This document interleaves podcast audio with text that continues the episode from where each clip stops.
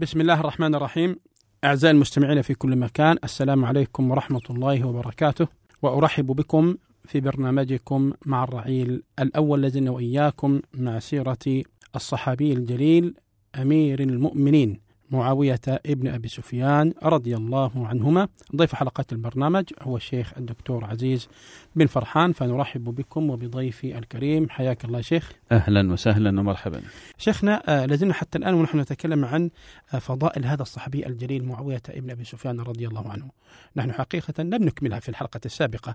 آه، ما شاء الله لكثرتها وكثرة الاستفادة من ذكر هذه الفضائل لو نكمل إن شاء الله تعالى في هذه الحلقة وبقية ما ذكر في نعم. فضل معاوية رضي الله عنه أحسنت بسم الله الرحمن الرحيم الحمد لله رب العالمين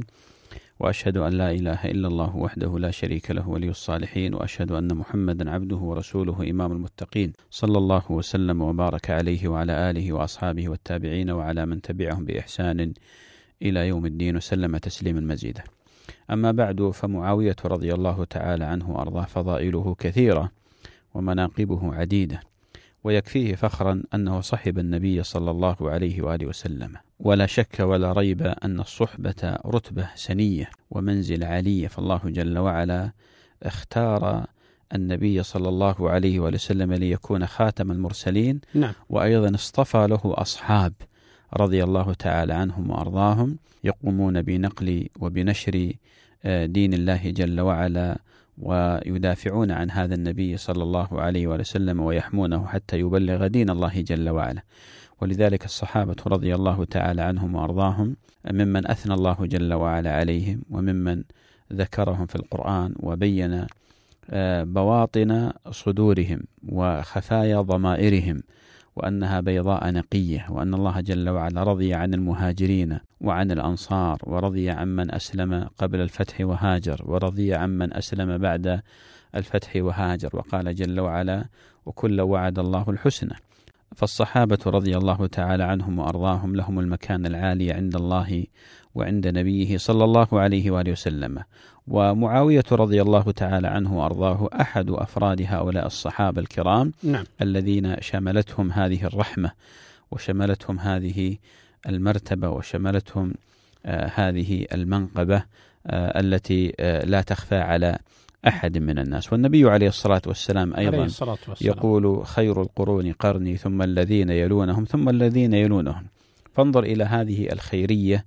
التي ذكرها النبي صلى الله عليه وسلم فكلها تشير إلى فضيلة أصحابه رضي الله تعالى عنهم وأرضاهم ولا يمكن أبدا أن يقارن الصحابة بغيرهم أو غير الصحابة بالصحابة لا نعم. يمكن أبدا فما ما حصل للصحابة من المشاهد وما حصل لهم من رؤية النبي عليه, عليه الصلاة, الصلاة والسلام, والسلام مؤمنين به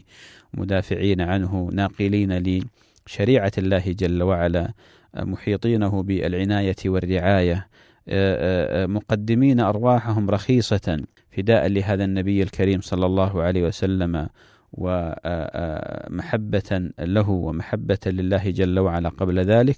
هذه رتبة لا شك أنها عظيمة لا يمكن أبدا لأحد ممن جاء بعدهم أن آه، يدانيهم أو أن يقرب منهم ولذلك سئل ابن المبارك نعم. عن آه، عن ايهما افضل عمر بن عبد العزيز او معاويه بن ابي سفيان فغضب وانتفض وانزعج وقال لغبار في أنف معاوية خير من عمر بن عبد العزيز لا شك ومعلوم معاوية بأن صحابي أيوه لكن لكن انظر إلى عمر وسيرة عمر نعم. عمر الذي آه، آه، يقال يعني يصنف على أنه خليفة راشد وبالمناسبة هنا أبين خطأ جسيم منتشر حتى وللأسف الشديد على ألسنة بعض الخطباء وعلى ألسنة بعض طلبة العلم حينما يصنفون أو يصفون عمر بن عبد العزيز بأنه الخليفة الخامس الراشد وهذا خطأ فادح آه، مصادم لنص حديث النبي عليه الصلاة والسلام القائل عليكم بسنتي وسنة الخلفاء الراشدين المهديين من بعدي وبإجماع أهل العلم على أن الخلفاء الراشدين ينتهون بعلي رضي الله تعالى عنه وأرضاه وكل من جاء بعدهم لا يسمى الخليفة الراشد وإنما يسمى خليفة راشد بمعنى عادل فعمر بن عبد العزيز رحمه الله تعالى خليفة راشد يعني عادل وليس هو الخليفة الراشد لأنه لا يقال بأن سنته آه، تؤخذ وطريقته تمتثل كما أرشد إلى ذلك النبي صلى الله عليه وآله وسلم عليه الصلاة والسلام إلى جنب شيخنا أيضا أن فيها نوع من التفضيل على معاوية رضي آه الله عنه وهذا الذي أريد أن أقوله بأن, بأن, آه، بأن عمر بن عبد العزيز على مكانته وعلى أعماله الجليلة وخدماته لملة الإسلام وما قدمه لهذا لهذا الدين كلها في الحقيقة لا يمكن أبدا أن يقارن بصحابي كمعاوية رضي الله عنه وأن يزرى بينه وبين معاوية ولذلك ما كان أهل العلم يرضون ابتداء مثل هذا التفاضل أو الحديث عنه فضلا عن أن يكون عقيدة أو فكر أو منهج يحمله الانسان آه، في في في نفسه. شيخنا الى جانب ايضا لو سمحت لي هنا بامر مهم آه، وهو ان فضيلة أو فضائل معاوية رضي الله عنه آه، ثابتة عن النبي صلى الله عليه وسلم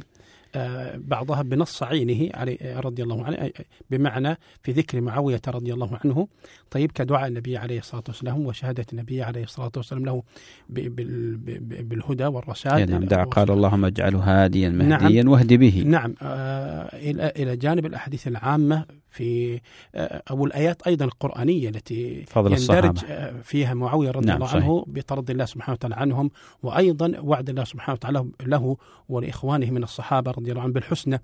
أما عمر بن عبد العزيز رضي الله عنه آه، في فرق هو أن يشهد النبي عليه الصلاة والسلام لشخص ما أو نشهد نحن له بذلك نعم صدقت وهذا لا يعني بأن عمر بن عبد العزيز رحمه الله تعالى أنه يعني ليس بذاك الرجل حينما نقارنه آه، بمعاوية رضي الله تعالى عن الجميع فعمر رضي الله عنه تجاوز القنطرة كما نعم. قال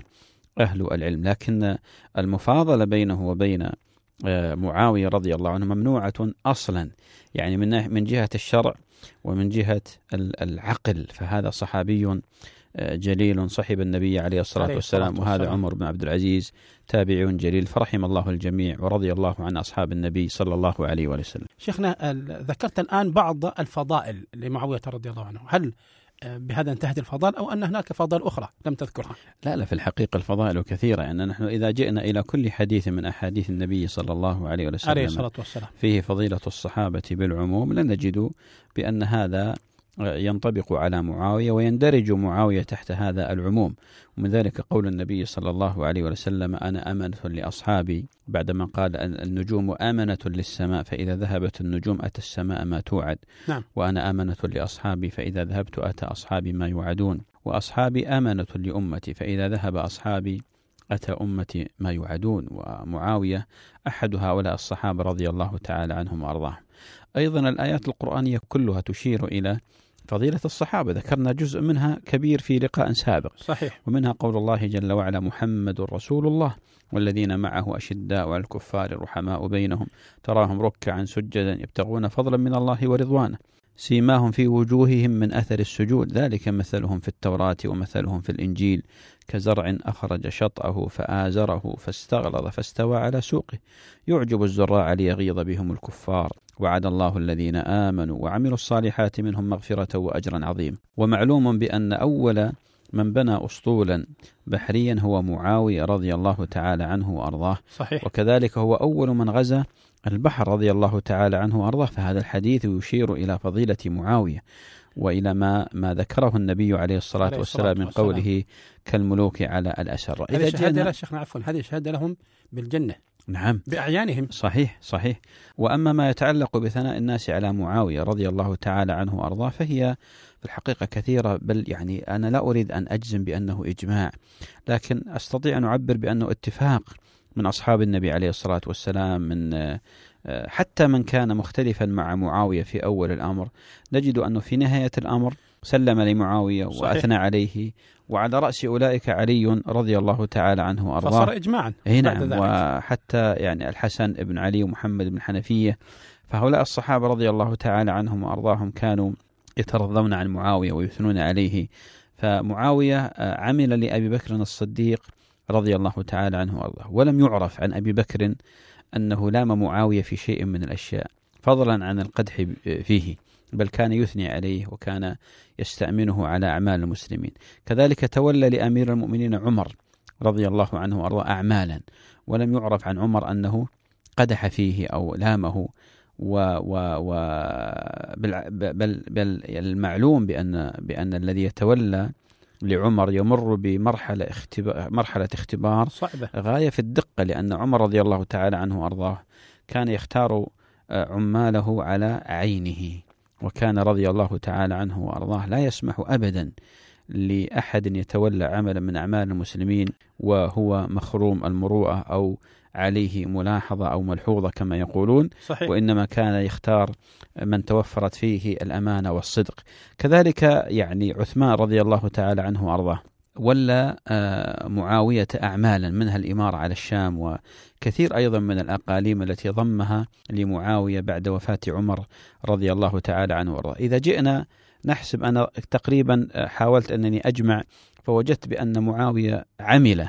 للنبي عليه الصلاة والسلام ولأبي بكر وعمر وعثمان تقريبا 27 سنة أو يزيد على ذلك هذه هذه الأعمال المديد نعم يعني عمل آه، بمثل هذه السنين ولا يعرف عنه هنه ولا يعرف عنه يعني تقصير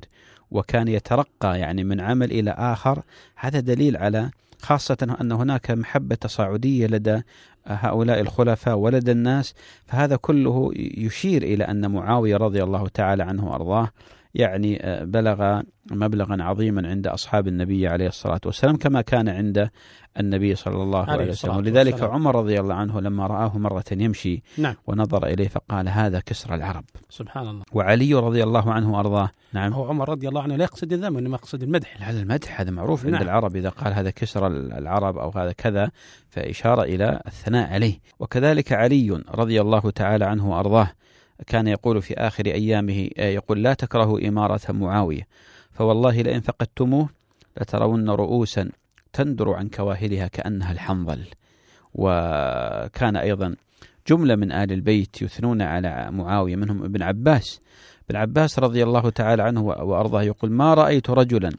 كان أخلف بالملك من معاوية وجاءه رجل مرة فقال انظر إلى معاوية يوتر بركعة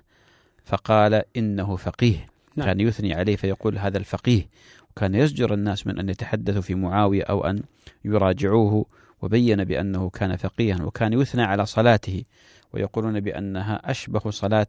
بصلاة رسول الله صلى الله عليه وآله وسلم وكذلك ابن عمر كان يثني عليه وكذلك محمد ابن الحنفية وهو أحد أولاد علي رضي الله عنهم كان لا يرضى الطعن بمعاوية وقد أخلص له ظاهرا وباطنا كما يعني هو مذكور في كتب السيرة شيخنا من كلام عمر آه، بن الخطاب رضي الله عنه على آه، طار ذكر عمر آه، أنه وجد بعض الناس أو بعض الصحابة يذكرون كسرى وقيصر فقال عمر